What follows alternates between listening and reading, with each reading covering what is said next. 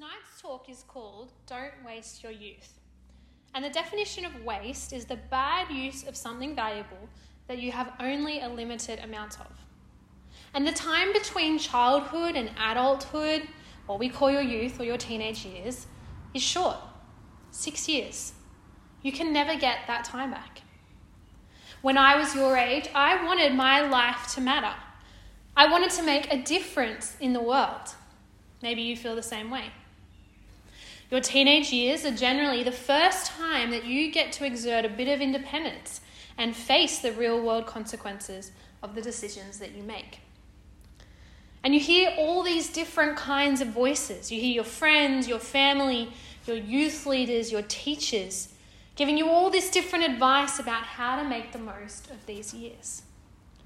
But the good news is is that God's word shows us clearly how to get the most out of these years.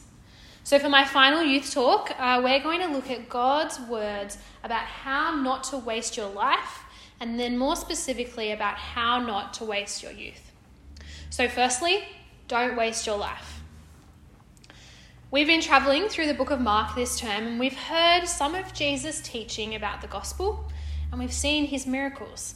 And in today's passage, Jesus is going to give his followers a comparison between what a bad use of your life is and what a good use of your life is.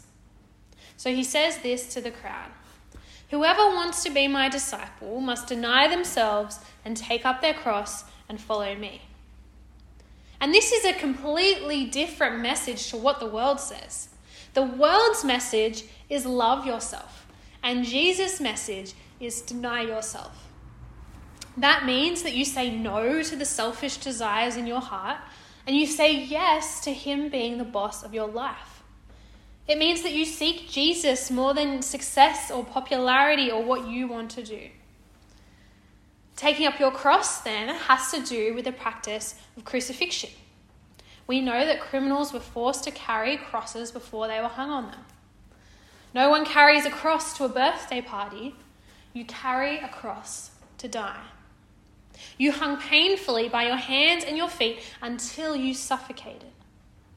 And so Jesus' message here is kind of like saying, take up your electric chair or take up death row.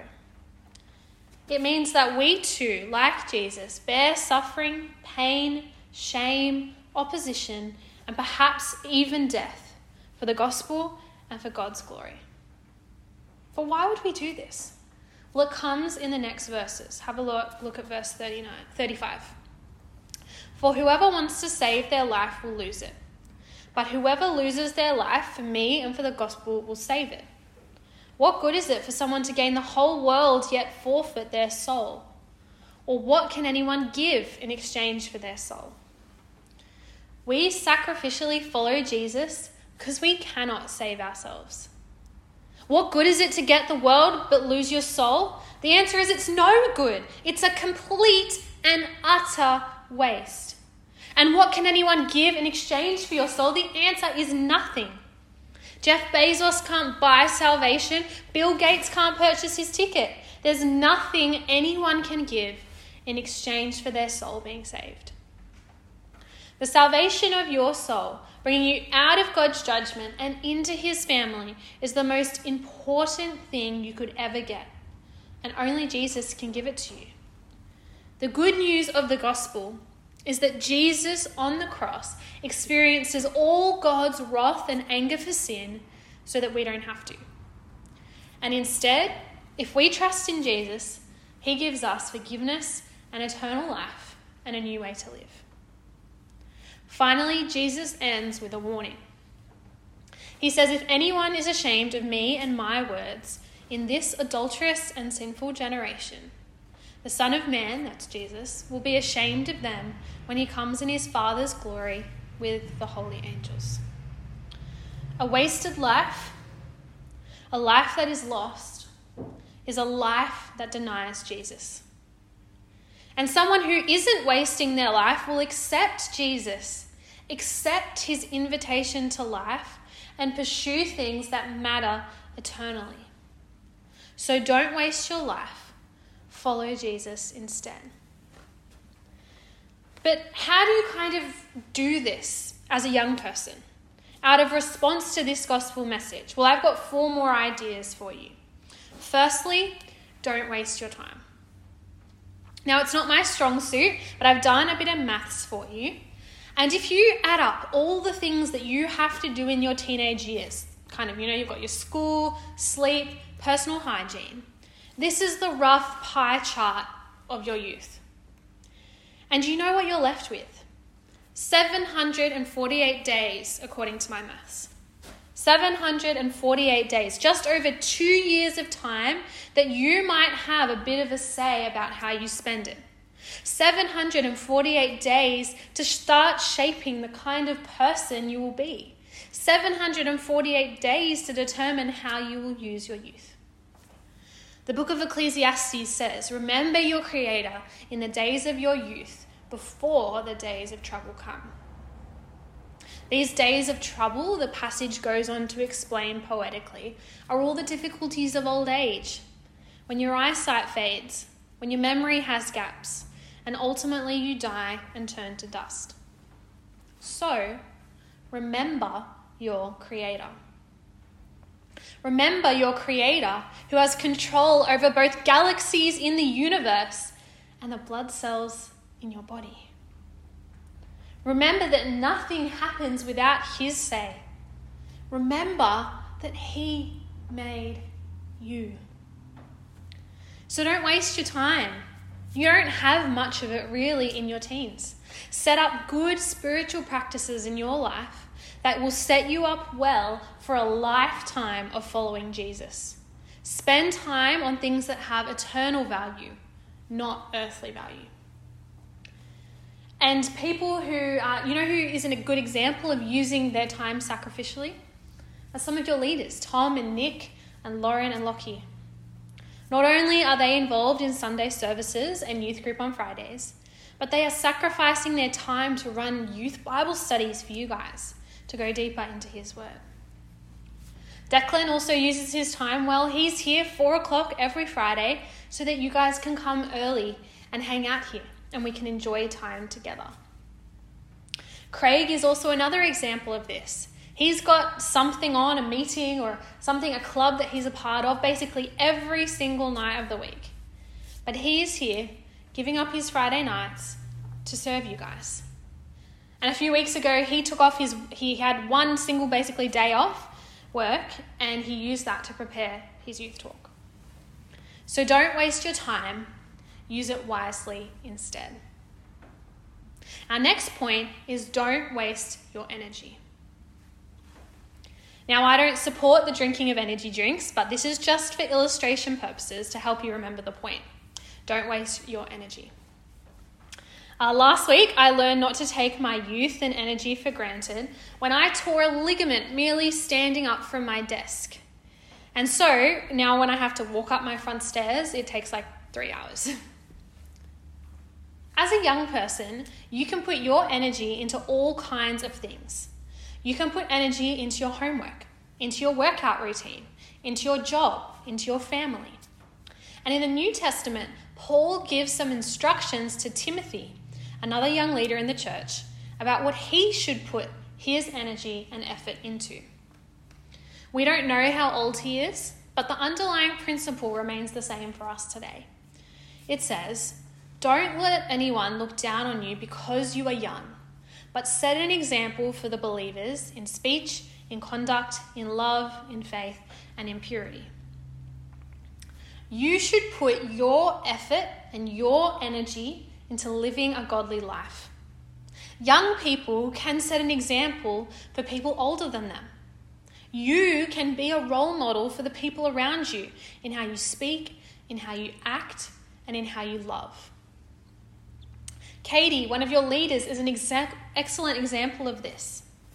She puts her energy not only into growing her own faith and reading God's word, but she's so faithful in prayer for others. And she's involved in cross cultural ministry and she thinks deeply about how to love people from other um, cultures and share the gospel with them. Ben is also an excellent example of this. You'll rarely see him up the front, but he came here uh, a couple of months ago and cleaned old, mouldy camping tents uh, that another youth group borrowed from us. Ben did that. You know who looks after the church's property and maintenance issues? Ben does. In his spare time, while working full time and his wife having just had a new baby. Ben does all that. They are great examples of what it looks like to put your energy into the right things. So, friends, don't waste your energy, put it into the right things. Our next point is don't waste your freedom. I remember when I first got my P's, I drove straight to Macca's, I got my chips, a burger, and a drink. And I don't remember where I went, but I remember cruising along the road thinking, this is the life. That's one version of freedom, isn't it? But young people have freedom in a few different ways.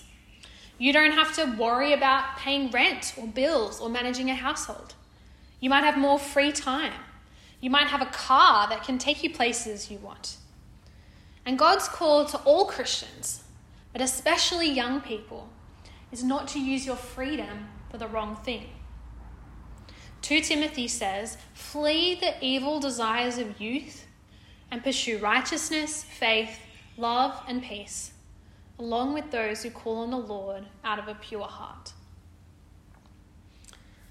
A couple of years ago, I used to work with kids with disabilities uh, on Saturday mornings. And it was a really sweet but challenging job.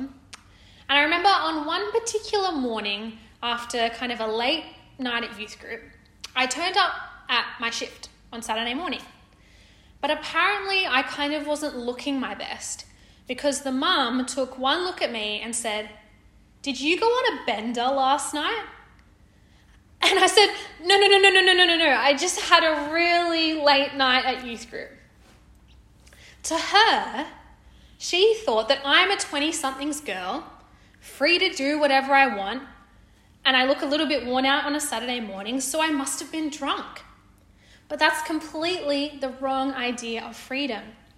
True freedom is found in Jesus, in faith, in love and peace, and pursuing this alongside others who love Jesus. Do you know what I've never regretted in my 20s? I've never regretted spending my Friday nights with you guys. I've never wished I was out partying. I might have wished I could maybe take a nap sometimes, but I, I never wished I was out there enjoying my freedom. The most freedom is found in loving and serving others. And the best friendships are formed in the trenches of ministry as we cry and laugh and serve Jesus together, as we wage war against the spiritual forces against us, as we try to pull others to safety with the life saving message of Jesus. Don't waste your freedom following your heart into temptation and into sin. Strive to serve and love others. And two great examples of this are Sam and Isaac. They could have been doing anything in their 20s, and the world would probably say that they've wasted their lives. But they've been here, week in, week out, being godly male role models for you guys. They've been using their freedom to pray and teach and counsel and mentor many of you through tricky stages in your lives. And Kate, another wonderful leader of yours, has been using her freedom really well. She's not only been a godly female role model for you girls, but lately, she's had a bit of extra time and she's been using that time to minister to new mums and single mums when she could have been doing something far less difficult. So don't waste your freedom, friends. Flee worldly desires and love others. And finally, our last point don't waste your youth. Apparently, the average person makes 2,190 excuses to support their decisions a year. And I couldn't find research containing the number of excuses per year for teenagers, but I reckon if I asked your parents and guardians, that number might be significantly higher. In the Old Testament, uh, there's an example of a young guy who made some excuses when God asked him to do something that he was scared to do. But he did it anyway, trusting God's promise. and that's the prophet Jeremiah. Our God said to Jeremiah, Before I knew you in the womb, before, sorry, before I formed you in the womb, I knew you. Before you were born, I set you apart. I appointed you as a prophet to the nations. Alas, sovereign Lord, I said, I do not know how to speak. I am too young. But the Lord said to me, Do not say, I am too young. You must go to everyone I send you to and say whatever I command you. Do not be afraid of them, for I am with you and will rescue you, declares the Lord. Jeremiah says, I'm too young, God. I don't know how to speak well. Pick someone else, not me. And God's reply is, Don't say you're too young. Be obedient. Don't be scared. I'm with you. And Jeremiah did. He went on to have a brutal ministry in a difficult time in which we only know of about two people that were converted during that season. Now, let's be clear that you and I are not prophets in exactly the same way that God appointed Jeremiah as a prophet. But the principle is that God's presence, God's sovereignty, God's power, and God's comfort is why Jeremiah can be terrified of what God asks him to do and do it anyway.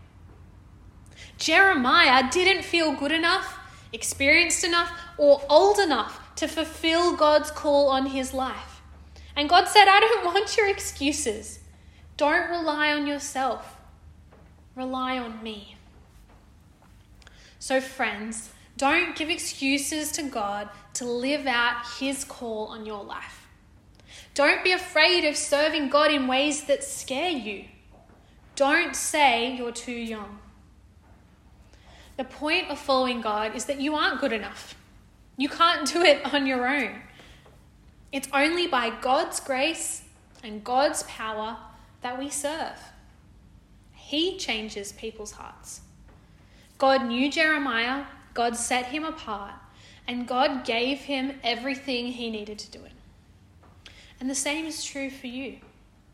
God's call on your life is to live out Mark chapter 8, as we read at the beginning, to deny yourself, to take up your cross, and to follow Jesus.